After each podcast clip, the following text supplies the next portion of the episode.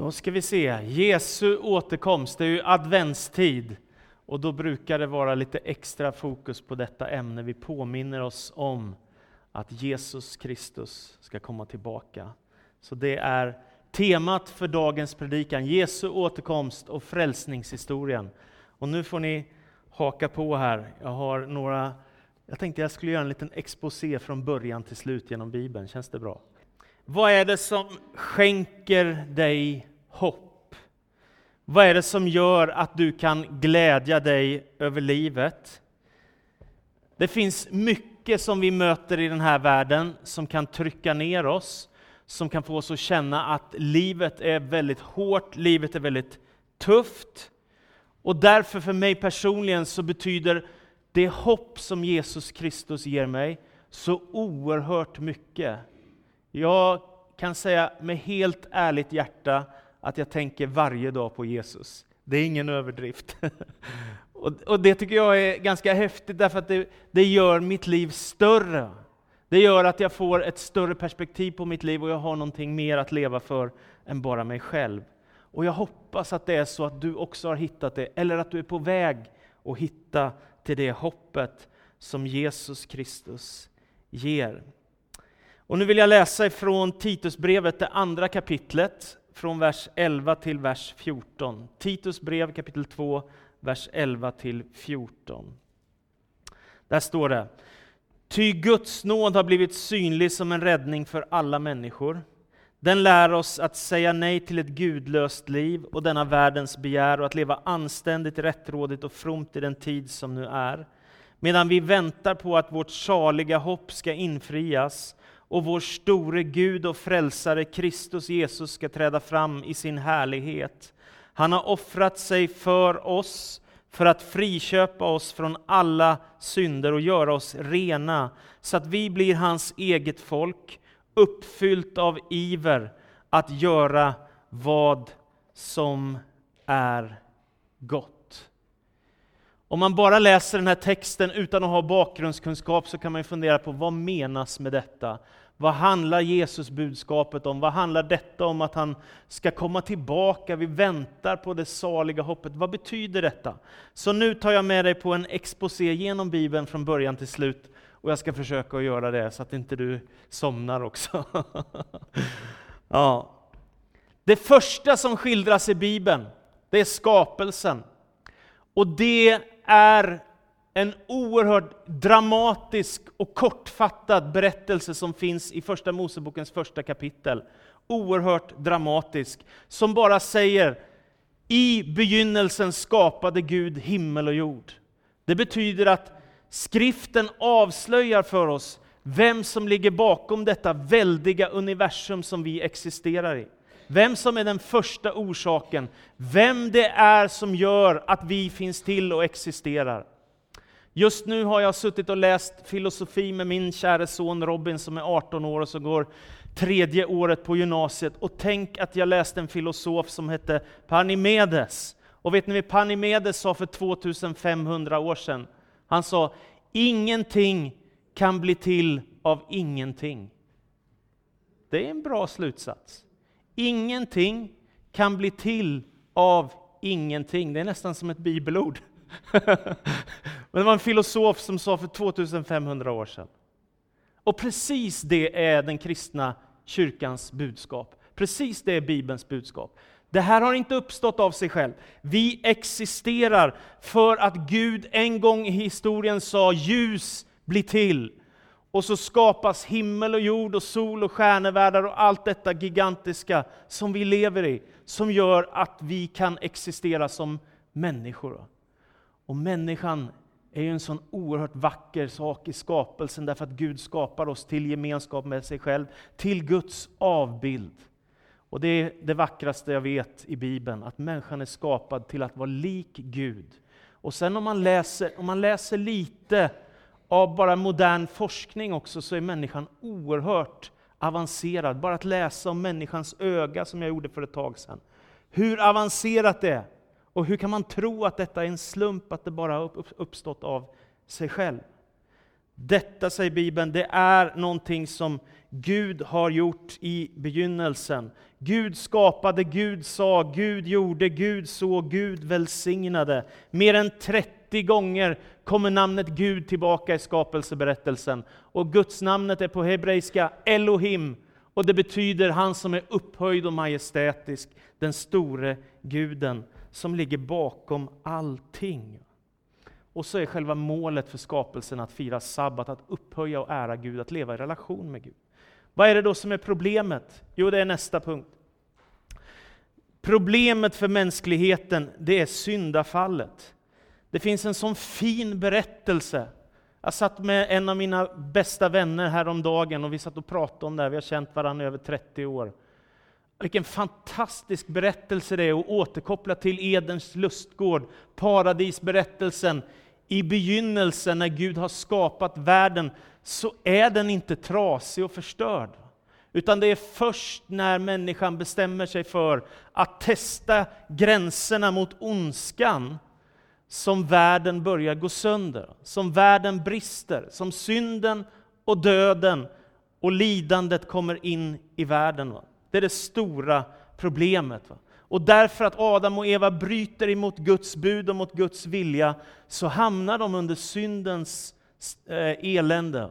Och det får konsekvenser att det för med sig död och lidande och svårigheter i världen.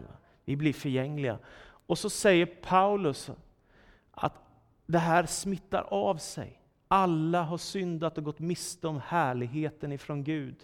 Och då tänker jag att det är nästan som att vara utan kläder. Alltså man var, man var skapad för härligheten med Gud, men helt plötsligt så blir man avklädd. Va? Man blir naken, billigt talat. Saknar den härlighet som Gud hade tänkt från början. Och så drivs människan ut ur Edens lustgård och så hamnar hon här i denna världen som vi lever i. Som är fantastiskt vacker, men också trasig, brusten och är under syndens påverkan också, tyvärr. Men då är det så att vi har en Gud som inte ger upp. Vi har en Gud som älskar oss. Om du tar nästa nu. Så tänker Gud, hur ska vi börja om med mänskligheten? Vad ska vi göra för att hela det som har gått sönder? Och då kallar han på en man som heter Abraham. Abraham bodde i Irak, i Ur, ganska nära Persiska viken. Och så knackar Gud på Abrahams hjärta och så säger nu ska du ta din familj och så ska du vandra upp till Haran. Och så går han upp till Haran, jag har stått där, jag tror jag har sagt det förut. Det finns fortfarande lerhyddor en mil ifrån Syriens gräns, väldigt enkelt. Och där talar Gud till Abraham. Och så säger han, gå ut från ditt land och din släkt och din fars hus och bege dig till ett land som jag ska visa dig. Där ska jag göra dig till ett stort folk. Jag ska välsigna dig och göra ditt namn stort. Och du ska bli en välsignelse, jag ska välsigna dem som välsignar dig och förbanna dem som förbannar dig. Och i dig ska alla jordens släkten bli välsignade. Så Gud har en tanke på hur ska jag börja om med den här mänskligheten när det gick åt skogen? Hur börjar jag om? Och då går Gud till Abraham och så ger han honom ett löfte. Du ska få en son, du ska bli välsignad, du ska få bli ett folk och ni ska få ett löftesland. Fyra viktiga löften. Allt det fullbordar Gud i Abrahams liv. Och det är detta som är grunden för Israels folk. Så Israel, det är frukten av Abrahams son Isak, Jakob och sen kommer tolv söner. Och de tolv sönerna blir grunden för Israels tolv stammar som sen blir Israels folk. Det folk som Jesus kunde komma till sedan. Så Gud älskar oss, han ger inte upp. Och i detta folk Israel så pågår en kamp sen i detta löftesland va? om att få de här välsignelserna som man får löftet ifrån Gud. Va? Och vad händer? Jo, det som händer är att det finns profeter som börjar säga en dag ska Gud sända Messias. En dag ska han sända någon som kan rädda er. Och bland annat profeten Mika i kapitel 5 och vers 2 säger Från dig Betlehem ska det utgå en förste som är från forntidens dagar. Det måste vara en av Bibelns märkligaste profetier. Någon som är från forntidens dagar, som är en förste och som ska födas i Betlehem. Var föds Jesus? Han föds i Betlehem. Gud ger inte upp med sin mänsklighet. Och därför skriver Paulus när Jesus en dag dyker upp på historiens scen och träder in i sin offentliga tjänst när han är 30 år gammal. Men då händer något häpnadsväckande. Han är där, den som alla har längtat efter, den som alla har väntat på, Messias Jesus Kristus. Och då står det i Korinthierbrevet att i honom, i Kristus, har alla Guds löften fullbordats. Det är i Jesus Kristus som välsignelsen kan gå ut till hela världen. Så det här är en häftig grej som Gud gör. Han börjar med Abraham och sen så utväljer han Israel. Och är han färdig? Nej, det är han inte. När Jesus har kommit till Israel som det förlovade landet, löfteslandet som Messias, då ska det till hela världen. Till alla folk och människor och stammar och språk. Detta är evangeliet om Guds frälsning till världen. Och då kommer Jesus till oss. Han gör gott emot människor, han helar människor, han är barmhärtig mot människor, han visar kärlek mot människor. Och senaste dagarna har jag suttit med människor gång på gång som sagt så vackra ord till mig. Sam, jag älskar Jesus. Vuxna människor som säger så, så romantiska, fina saker. Det är fantastiskt. Det är fantastiskt. Och vad är det då som händer? Jo, men huvudsyftet med att Jesus kommer en första gång, det är ju inte bara att födas som Messias, som ett litet barn, och vi får en vacker julberättelse som vi kan berätta om Betlehem. Utan syftet är att Jesus Kristus ska försona människa och Gud med varandra. Så det som i syndafallet har gått sönder, det ska Jesus Kristus hela och det är därför vi alltid återkommer till korsets budskap, gång på gång på gång. Vi tröttnar aldrig på korset, för det är vår hopp, det är vårt hopp, det är vår frälsning. Det är där Jesus Kristus ger sitt liv för oss. Och jag tänker, det kanske låter som en dårskap, men jag tänker att detta är världshistoriens viktigaste händelse. Att Jesus Kristus offrar sig för hela världen. Han blir gjord till synd, säger Paulus, för vår skull, för att vi ska bli till ett med Guds rättfärdighet. Det är något enormt. Va?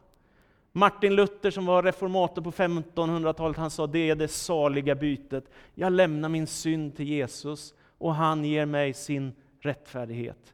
Det kan man byta, eller, eller hur? Det är rätt okej okay byte. Hebreerbrevets författare säger nu har han trätt fram en gång för alla vid tidens slut för att utplåna synden genom att offra sig själv för oss. Och när Jesus dör så ropar han ut tre ord. Det är fullbordat. Tre ord. Det förändrar världen. Jesus kom en första gång, vad händer sen? Jo, men sen händer detta att Jesus säger att jag ska vända tillbaka till min fader, men jag ska sända er en annan hjälpare, den helige Ande. Och när Jesus återvänder till Fadern så får lärjungarna ett löfte ifrån Herren. Att denne Jesus som kom en första gång, han ska komma tillbaka på samma sätt som ni har sett honom fara tillbaka till Fadern i himmelen. Det vill säga, det finns löften ifrån Gud att Jesus ska komma tillbaka en andra gång. Och det är den här världens hopp. Vi väntar på att Jesus ska komma tillbaka. Hur blir det när Jesus kommer? Jo, för det första så kommer det bli en väldigt plötslig händelse. Det står i Matteus evangeliet när människorna minst av allt anade, då kommer han. Så man tänker, hur går det med löftena? står det redan i Nya Testamentet. Kommer det verkligen bli? Och då säger Petrus, det var inga skickligt hopdiktade sagor vi byggde på, vi hade själva sett honom ansikte mot ansikte. Det kommer bli en dramatisk och plötslig händelse när Guds tid är inne. För det andra så kommer det vara en helt avgörande händelse, det står i första Korinthierbrevet 15, när Jesus kommer, då kommer slutet på världshistorien. Och det här tänker jag, det är mänsklighetens hopp. Att vi inte bara är utlämnade på den här planeten till solen och luften och vattnets krafter och så får vi försöka leva här några årtionden. Va? Utan vi kan förtrösta på Gud, vi kan vila i honom. Han har vårt liv i sina händer, säger Bibeln. För det tredje så kommer det bli en ankomst i härlighet. Det står i evangelierna, han kommer på himlens moln i makt, härlighet och ära. Han kommer för att rädda oss. Och så står det i Filipperbrevets andra kapitel att den dagen när det händer, då ska alla människor se honom. Och det som ska hända är detta att alla knän ska böjas för Jesu Kristi namn. Och alla tungor ska bekänna Jesus Kristus är Herre. Detta är urkyrkans bekännelse. Jesus Kristus är Herre. Varför kommer Jesus tillbaka? Räcker det inte med att han kom en första gång för att frälsa oss på korset? Nej, han har en plan till. Jesus kommer tillbaka för att alla profetier som finns nedtecknade här i skriften ska fullbordas. Guds löften ska gå i mål. Det han har sagt, det han har lovat, det ska ske. Det är vårt hopp, det är vår frälsning. Jesus kommer tillbaka för att det är världens hopp. Och bara för att vara väldigt tydlig och klar, om inte Jesus kommer tillbaka, men då kommer solen slockna. Det är kört för mänskligheten. Det kanske tar väldigt lång tid. Men är ni med? Utan Jesus har vi inte ett evigt hopp. Det är bara med honom som vi har ett evigt hopp. Jesus kommer tillbaka för att besegra ondskans makt. Och en del tycker det där är otäckt, och jag tänker tack gode Gud, att en dag så ska Gud göra upp med ondskan i världen. Det är vårt hopp, att det kommer ett rike efter denna tid som är fullkomligt, när bara det goda finns kvar. Jesus Kristus kommer tillbaka för att fullborda den totala segern för Guds rike.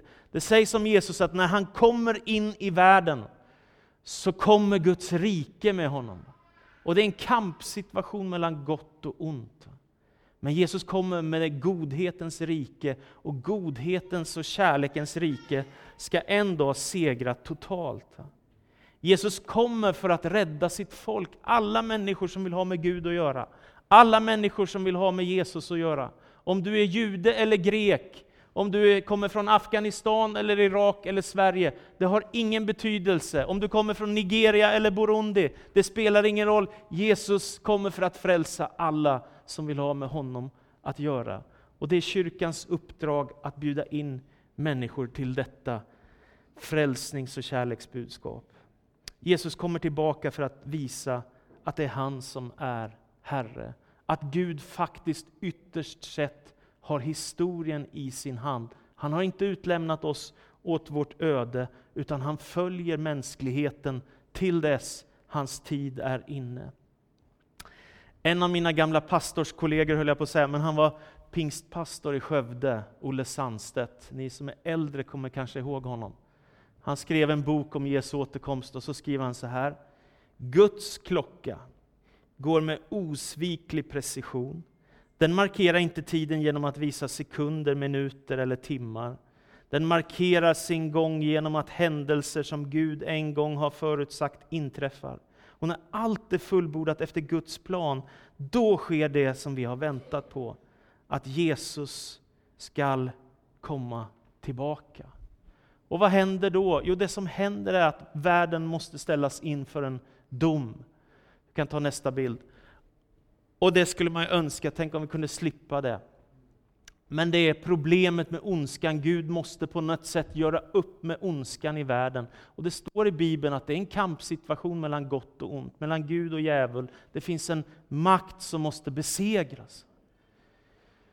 Och jag tänker, det är inte domen som är den stora saken, utan det är frälsningen. Och du vet, då skriver Paulus i Romarbrevet 8, urkyrkans viktigaste missionär. Lyssna. Nu blir det alltså ingen fällande dom för dem som tillhör Kristus Jesus, till den andliga lag som gäller för livet i Kristus Jesus har gjort mig fri från syndens och dödens lag.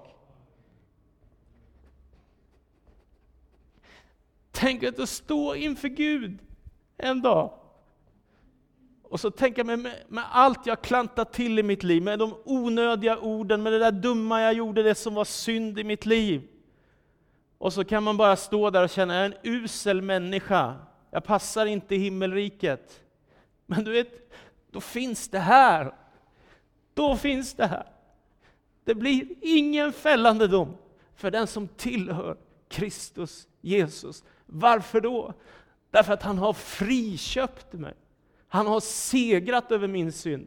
Han har segrat över din synd. Därför kan han vara så barmhärtig och god att han frälser oss. Så när man ska stå ansikte mot ansikte med Gud en dag, inför domen, då finns det ett namn att säga. Jesus, Jesus, Jesus. Du har räddat mig, du har förlåtit mig, du har friköpt mig. Det är detta som är poängen med att Gud vill oss någonting. Va? Det är så här som Gud räddar världen. Och det kan verka så dåraktigt att tänka att en judisk man som dör på ett kors är världens räddning. Men det är det som kyrkan har sagt i 2000 år. Jesus Kristus, Guds son, är världens frälsare och hopp. Utan honom har du inget hopp. Men om du litar på Jesus Kristus, då kan du ha detta hopp för evigheten. Och du behöver inte vara osäker på om du kommer till den himmelska världen. Hur kan jag säga det? Ja, men det är ju detta de säger, de första kristna, det är ju detta Jesus säger. Så älskade Gud världen att han gav sin enda son, för att de som tror på honom inte ska gå under, utan ha ett evigt liv. Eller Johannes skriver, detta skriver jag till er för att ni ska hoppas, nej, veta att ni har ett evigt liv. Du är i förbund med Gud om du tror på Jesus Kristus. Och det betyder att du är frikänd. Det betyder att du är förlåten. Det betyder att det väntar ett Guds rike på dig som kommer att vara i evigheternas evighet. Det är därför Jesus kommer tillbaka. Vad är poängen med detta då? Jo, poängen är att Gud börjar om. En ny himmel och en ny jord. Jag såg en ny himmel och en ny jord, Uppenbarelseboken. Till den första himlen och den första jorden var borta och havet fanns inte mer. Och jag såg den heliga staden, den nya Jerusalem, komma ner ur himlen från Gud, redo som en brud som är smyckad för sin man. Och från tronen hörde jag en stark röst som sa, se Guds tält står bland människorna och han ska bo ibland dem och de ska vara hans folk. Och Gud ska vara hos dem och han ska torka alla tårar från deras ögon och döden ska inte finnas mer och ingen sorg ska finnas mer och ingen klagan och ingen smärta ska finnas mer. Ty det som en gång var är borta. Detta är kristenhetens hopp, detta är kyrkans hopp. Och då kanske du funderar på, men hur blir det då? Jag har ju hört talas om himlen. Och så tänker en del att man ska sitta på något moln med sin själ, ungefär. Sväva runt lite och, och sjunga med harpa eller någonting. Det är inte slutversionen på det hopp Jesus har gett oss. Utan det är en mycket konkret fysisk tillvaro där himlen och jorden förenas. Och det här som skiljer oss ifrån Gud är borta och vi kan vara tillsammans med Gud och se honom ansikte mot ansikte. Och jag tänker att jag en dag så ska han torka bort mina tårar. Jag är ju lite tårig av mig. Han kommer torka bort dem och hjälpa mig liksom att vara glad. Så det är fantastiskt. Och så står det döden ska inte finnas mer. Det är ganska hoppfullt, eller hur? Jag tänker, jag har, jag har varit med på så många begravningar. Gode Gud, vilken, vilken jobbig makt döden är, eller hur? Vad jobbigt det är.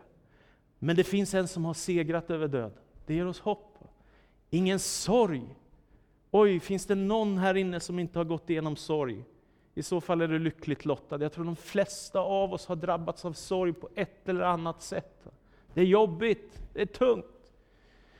Ingen klagan. är det någon som aldrig har klagat? Det finns inte en människa tror jag. Vi klagar, vi är missnöjda, det blev inte som vi tänkte.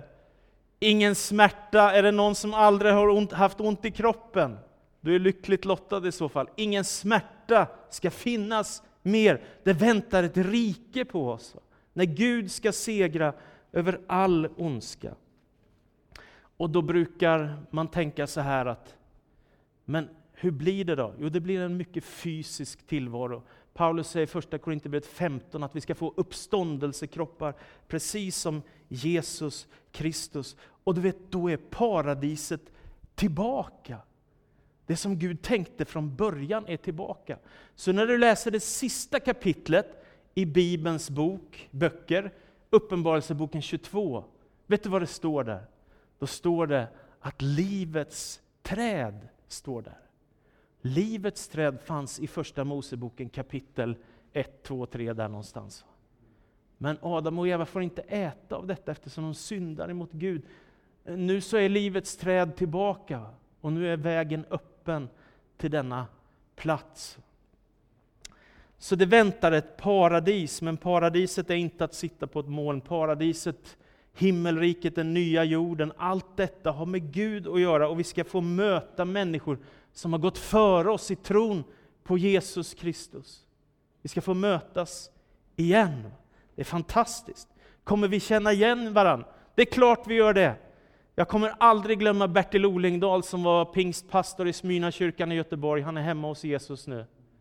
Han sa så här, ni funderar på kommer man känna igen varandra? Du vet om man sår frö av en morot så får man inte en tomat. Utan om man sår frö av en morot så kommer en morot. Det blir så för dig också. Om du får lämna detta jordeliv och läggas ner i jorden så finns det frön som är lagda i jorden som ska till himmelriket, till Guds nya himmel och jord. Du blir inte någon annan. Då är det ju inget hopp, då är det ingen frälsning. Utan du ska vara dig själv. Och du ska få vara i evighet hos Gud. Det är fantastiskt. Så det jag vill säga det är att den kristna kyrkan har skänkt människor lycka och mening och hopp och glädje i årtusenden. Och den kommer göra det tills Jesus kommer tillbaka. Och Paulus han skriver till sist, i första Thessalonikerbrevet 4, så säger han, därför behöver ni inte sörja som de andra gör. Ni behöver inte sörja som de som inte har något hopp. Vi går inte och tänker att när det går mot slutet, då blir det svart. Utan vi tänker, när det går mot slutet så går jag mot Gud. Eller hur? När jag går mot slutet så går jag mot Jesus. Det är därför han har räddat oss. Paradiset är tillbaka. Detta är vårt liv. Vi är på väg, vi är resenärer genom den här tillvaron. Och John Bunyan till sist, det allra sista jag säger. Han skrev en bok på 1600-talet, han säger, ja, kristens resa eller pilgrimens process. Jag vandrar på livets väg och så går jag här och det kommer prövningar och frestelser och svårigheter och motgångar. Men så finns det en evangelist där som tar tag i honom och drar och säger gå mot himmelriket, gå mot paradiset, gå mot Gud. Vik inte av på alla möjliga vägar, utan se till att du tar dig hem till Jesus. Amen. Tack Jesus. Tack Jesus. Detta är en sån oerhörd glädje för mig. Och jag ber att lite fler människor i Karlstad skulle förstå det här. Och jag förstår att det kan låta som dårskap. Och ändå är så mänskligheten hopplöst förlorad utan dig Jesus. Vem ska annars skänka oss frälsning? Vem annan har besegrat dödens makt? Vem annan kan förlåta oss våra skulder? Vem kan säga du är fri? Vem kan säga du är frälst? Vem kan säga du tillhör Gud? Det är bara du Jesus som kan göra det och därför så ber jag Herre, låt oss få öppna våra hjärtan mot dig och ta emot av dina himmelska välsignelser Herre. Jag ber dig om det Herre, hjälp oss att se vad du har kallat oss till Herre. Det eviga riket och du har inte kommit för att döma oss, när du har kommit för att frälsa oss. Och du vill inte att en enda människa ska gå förlorad, du vill att alla ska bli frälsta. Och det är därför vi förkunnar ditt kärleksbudskap och frälsningsbudskap. Välsigna var och en som är här idag, du vet hur vi har det i livet. En del av oss är glada, en del av oss kämpar med prövningar och smärta och med sorger. Men du är densamma för alla människor. Du älskar alla, Du följer alla, du vill det bästa för alla, Herre. Detta är min tro och den gör mig så oerhört tacksam och lycklig, Herre. Tack för att du välsignar var och en av oss med din helige Andes närvaro och kraft. Så ber vi i Faderns och Sonens och den helige Andes namn. Amen.